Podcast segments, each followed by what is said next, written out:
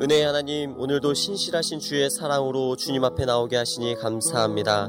주님의 보혈로 우리를 덮어주시고 주의 보혈로 우리를 정결케 하여 주시옵소서 성령으로 충만하게 하여 주시옵소서 예수님의 이름으로 기도합니다. 아멘. 할렐루야 은혜의 새 아침입니다. 오늘도 주의 성실과 말씀의 만나가 저와 여러분 가운데 충만하기를 원합니다. 우리 함께 말씀 읽도록 하겠습니다. 신명기 25장 13절에서 16절까지의 말씀입니다. 신명기 25장 13절에서 16절까지의 말씀 우리 다 같이 교독하시겠습니다. 너는 내 주머니에 두 종류의 저울추 곧 큰 것과 작은 것을 넣지 말 것이며 내 집에 두 종류의 돼 곧 큰 것과 작은 것을 두지 말 것이요. 오직 온전하고 공정한 저울추를 두며 온전하고 공정한 되를 둘 것이라.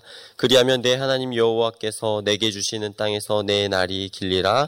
이런 일들을 행하는 모든 자 악을 행하는 모든 자는 내 하나님 여호와께 가증하니라. 아멘. 오늘 말씀 공정한 저울추라는 제목으로 우리 함께 말씀 나누도록 하겠습니다. 자녀를 키우는 부모님들에게 그리고 아이들을 가르치는 교사들에게 성품은 너무나도 중요합니다.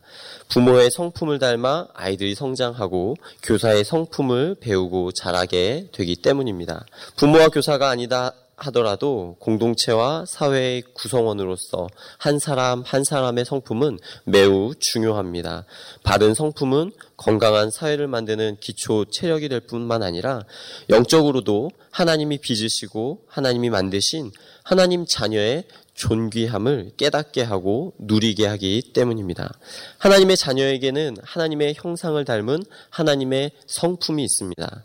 이 비밀을 아는 것이 우리에게는 매우 중요하다 할 수 있습니다. 왜냐하면 하나님의 성품을 닮은 자가 하나님의 임재 앞에 나아갈 수 있기 때문입니다.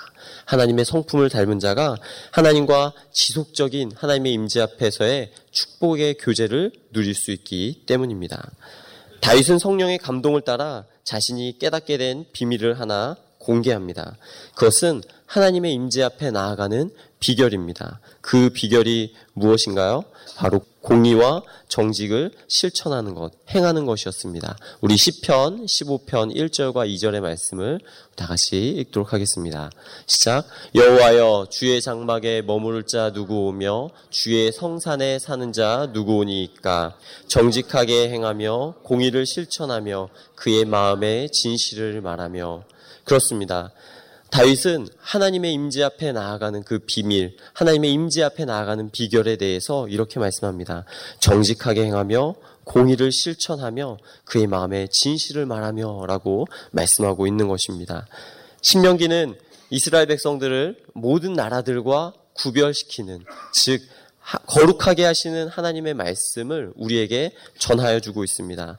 오늘은 공정한 저울 추에 대한 말씀을 통해 우리도 하나님의 성품을 따라 공의와 정직을 따라 행하는 주의 백성들이 되기를 간절히 소망합니다. 우리 13절과 14절의 말씀 다시 한번 읽겠습니다. 너는 내 주머니에 두 종류의 저울추 곧 큰 것과 작은 것을 넣지 말 것이며 내 집에 두 종류의 되곧 큰 것과 작은 것을 두지 말 것이요 고대 근동 사회에서는 일반적으로 상거래를 할 경우에 일정한 무게를 측정하기 위해 주머니에 돌로 만든 추를 넣어가지고 다니거나 양을 측정하기 위해 되를 사용하였습니다. 그런데 정직하지 못한 사람들이 있었는데요. 그 사람들은 서로 다른 추나 되를 이용하여서 팔 때는 가벼운 추, 작은 되를 사용하고 살 때는 큰 추, 큰 되를 사용하여서 자기에게 이롭도록 자기가 부당 이득을 취할 수 있도록 그런 악행을 범하였다라고 하는 것입니다. 공정한 저울추를 사용하는 것이 왜 중요할까요? 물물 교환으로 상거래가 이루어지던 그 시절에 공정한 저울이 그 사회의 공의와 정직을 나타내는 척도였기 때문입니다. 여기서 이 공의는 하나님의 성품의 한 부분에 해당합니다. 하나님은 이스라엘 백성들이 세상의 방법과 똑같이 사람들의 눈을 속여가며 눈속임하며 부당한 이득을 취하는 것을 원치 않으셨습니다. 하나님은 하나님의 자녀들이 하나님의 백성이 하나님의 방법대로 살아갈 것을 원하셨습니다. 하나님의 방법대로 살아가면서 하나님의 방법대로 승리하는 삶, 하나님의 방법대로 승부 볼 줄 아는 인생을 살아가길 원하셨던 것입니다. 말씀에 순종할 때 하나님이 역사하시더라. 말씀에 순종하며 나아갈 때 세상적인 방법으로는 이득을 취하지 못할 것 같았지만 그러나 하나님이 역사하시고 도우시고 채우시더라. 이러한 믿음의 비밀을 알기 원하셨다라고 하는 것입니다. 그렇다면 하나님의 자녀에게 있어서 이렇게 귀한 하나님의 성품을 배우는 것만큼 더 중요한 것이 어디 있겠습니까? 그래서 모세의 율법과 신명기는 공정한 저울 사용할 것을 거듭해서 우리에게 명령하고 있는 것입니다. 공의와 정직을 행하며 살아가는 것이 하나님의 성품을 배울 수 있는 첩경이기 때문입니다. 그렇다면 하나님의 공의란 무엇일까요? 하나님은 사랑이시다라고 하는 말이 있죠. 하나님은 사랑이시다라고 하는 말처럼 하나님은 공의의 하나님이십니다. 하나님은 공의이십니다. 하나님의 속성 자체가 공의롭다는 말입니다. 공의라고 하는 말은 곧고 올바른 것이기 때문에 죄의 속성과는 대립되는 것이죠. 죄의 속성과는 반대되는 것입니다. 하나님은 은혜와 사랑이 넘치는 하나님이신데 공의의 하나님은 죄에 대한 형벌의 대가가 있어야 함을 우리에게 요구합니다. 그래서 우리는 이 공의의 하나님과 사랑의 하나님 사이에서 약간의 고민에 빠질 수도 있습니다. 사랑의 하나님과 공의의 하나님은 서로 충돌하는 것일까요? 우리가 잘 알고 있는 책이 한 권 있는데요. 기독교 에센스라고 하는 책입니다. 그 책에 성부 하나님 챕터에 보면은 신호범 의원의 간증이 나옵니다. 이 신호범 의원님은 한국 전쟁 이후에 백인 가정으로 입양되었습니다. 신 의원이 그 입양된 가정에서 굉장히 많은 사랑을 받고 자라게 됩니다. 그런데 그렇게 많은 사랑을 받으면서 잘 성장하다가 잘 지켜보니까 자기의 양 아버지가 자기를 혼내지 않더라라고 하는 것입니다. 양 아버지의 그 친아들을 향하여서는 많은 충고도 있고 또뭐 처벌도 있고 혼내는 이러한 것들이 있는데 자기는 유독 혼내지 않는 그런 것이었습니다. 그래서 하루는 이 신 의원이 자기 양아버지를 찾아가서 이렇게 말합니다. 아버지, 아버지가 저를 혼내지 않으시니까 전 매우 서럽습니다. 내가 차별 대우를 받는 것 같아서 매우 서럽습니다. 라고 하는 것입니다. 여러분, 혼내주지 않아서 서럽다. 아, 굉장히 당황스러운 그러한 이야기죠. 이 양아버지도 굉장히 당황스러웠습니다. 나를 혼내지 않아서 어, 서럽다니. 그래 알겠다. 그럼 내가 앞으로 너를 혼내주겠다. 그리고서 정말 얼마 지나지 않, 않고서 이 양아버지가 처음으로 그 신의원을 혼냈다라고 하는 것입니다. 그런데 그날 그 신호범 의원은 너무 기뻐서 눈물이 날 정도였다라고 하는 그러한 간증입니다. 왜냐하면 비로소 내가 진짜 아들이 된 것 같았기 때문입니다. 믿음이 있는 사람은 징계를 받을 때 섭섭해하는 대신에 아 하나님이 정말 나를 사랑하는구나 내가 하나님의 자녀가 맞구나 이렇게 생각하게 되더라는 것입니다. 하나님의 공의와 하나님의 사랑은 충돌하지 않습니다. 하나님의 공의란 사랑을 전제로 한 공의이며 하나님의 사랑이란 공의를 전제로 한 사랑이기 때문입니다. 이러한 공의와 사랑의 속성을 보여준 절정의 사건이 있습니다. 바로 예수 그리스도의 십자가 사건입니다. 하나님은 죄를 기뻐하지 않으십니다. 죄가 있으면 죄가 있는 영혼은 죽어야 합니다. 죽어 마땅하다라고 하는 것입니다. 하나님은 하나님의 공의를 집행하기 위해 그 아들 예수를 우리의 죄를 위한 대속제물로 삼으셨습니다. 죄에 대한 대가를 치르신 것입니다. 왜냐하면 대가를 치를 만한 귀한 것이 있었기 때문이었습니다. 대가를 치를 만큼 사랑하는 것이 있었기 때문입니다. 성경은 그 귀한 것이 대가를 치를 만큼 사랑한 그것이 바로 이 자리에 나와 있는 여러분이라고 말하고 있습니다. 여러분은 하나님이 정말 그 아들을 아낌없이 모든 우리의 죄를 대속하게 한 대속제물로 주기에 아낌없이 사랑하시고 아낌없이 우리를 존귀하다 여기시기 때문입니다. 그래서 하나님의 성품을 아는 것과 그 성품을 닮아가는 것, 그것은 우리에게 매우 중요합니다. 우리 15절의 말씀 다 같이 계속해서 읽도록 하겠습니다. 오직 온전하고 공정한 저울추를 두며 온전하고 공정한 되를 둘 것이라. 그리하면 내 하나님 여호와께서 내게 주시는 땅에서 내 날이 길리라. 오늘 말씀은 하나님의 성품을 쫓아 우리가 온전하고 공정한 저울추와 되를 사용할 것을 말씀하고 있습니다.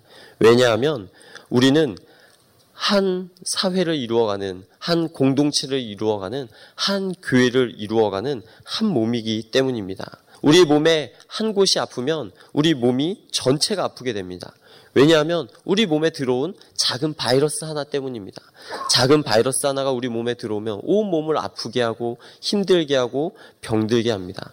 마찬가지로 우리 안에 죄가 들어오면 죄는 우리를 아프게 하는 것입니다. 우리를 힘들게 하는 것입니다. 우리로 무너지게 하는 것이다. 라고 하는 것입니다. 하나님은 이스라엘 백성들 가운데 작은 죄가 하나 들어와서 그 죄가 그 사회를 병들게 하고 좀먹게 하는 것을 우리에게 심히 경고하고 있습니다. 따라서 우리가 공동체 안에서 공의를 행하고 정직과 진실을 말하는 것은 너무 중요합니다. 교회가 얼마나 건강한지, 교회가 얼마나 하나님 앞에 바로 서 있는지는 얼마나 사랑 안에서 공의를 행할 수 있느냐에 달려 있는 것입니다. 그럼 어떻게 공의와 정직을 실천할 수 있을까요? 하나님의 공의를 실천해가는 첫 번째 구체적인 우리의 삶의 모습은 마음에 진실이 자리 잡도록 해야 되는 것입니다. 주머니에 둔 큰 추와 작은 추, 집에 둔 큰 대와 작은 되는 이미 우리의 마음에서부터 시작된 것입니다. 내 마음 가운데 작은 추와 큰 추를 넣고 있었기 때문입니다. 내 마음 가운데 큰 대와 작은 대를 이미 가지고 있었습니다. 내가 언제든지 이것을 사용하리라. 언제든지 내가 이것을 내 마음에 맞게, 내 이익에 맞게 사용하리라 라고 하는 그 마음에서부터 욕심은 시작된 것입니다. 우리 마음에 있는 욕심을 버려야 마음에서 우러나오는 진실을 말할 수 있는 것입니다. 잠언 23장 7절은 이렇게 말씀합니다. 대저 그 마음의 생각이 어떠하면 그 위인도 그러한즉이라고 말씀합니다. 마음은 우리 인격의 본체이기 때문입니다. 마음에 무엇이 담겨 있는가가 너무나도 중요합니다. 우리는 하나님 앞에서 내 마음을 점검해 볼 줄 알아야 됩니다. 하나님 혹시 내 마음 가운데 작은 추와 큰 추를 넣고 내가 살아가고 있지는 않습니까? 하나님 혹시 내가 작은 데와 큰 데를 가지고 살아가고 있지는 않습니까? 내 인격의 모습, 내 내면의 모습이 어떠한가에 따라서 우리의 삶은 달라지게 되어 있는 것입니다. 하나님의 공의를 실천해가는 구체적인 두 번째 삶의 모습은 남을 허물하지 않는 것입니다. 즉, 악의를 품고 다른 사람을 비판하지 않는 것입니다.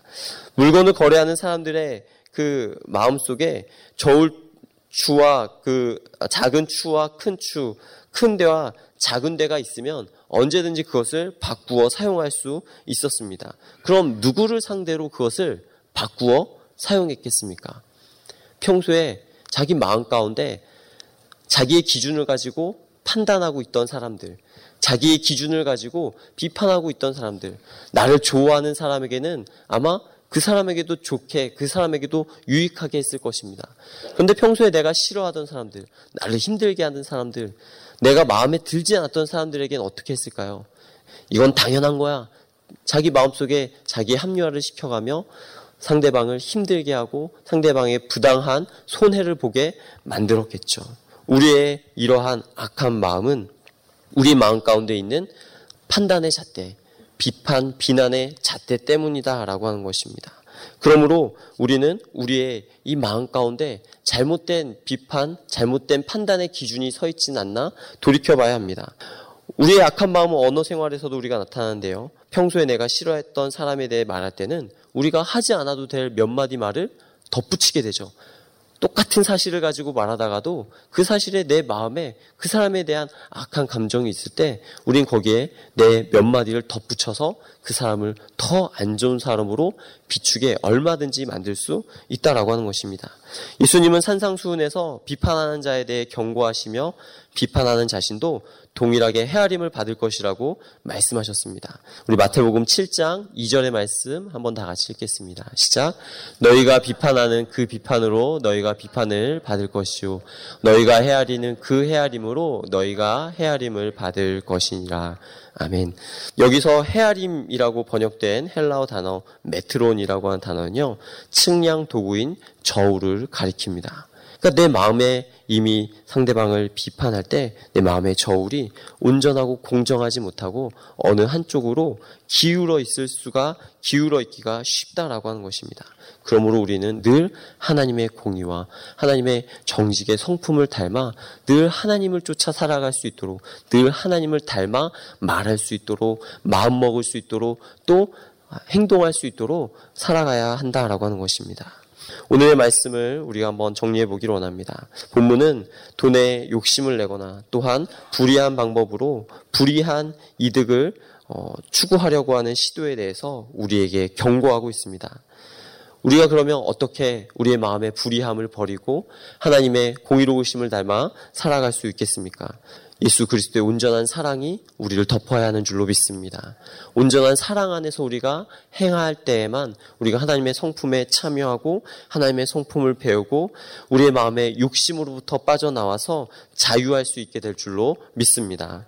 우리는 이 땅에 대한 집착 때문에 하나님 나라가 확장되고 하나님 나라가 영원할 것을 잊어버리곤 합니다. 15절 말씀은 너희가 온전하고 공정한 줄을 두고 온전하고 공정한 데를 두면 내 하나님 여호와께서 내게 주시는 땅에서 내 날이 길리라라고 분명하게 약속하고 있습니다.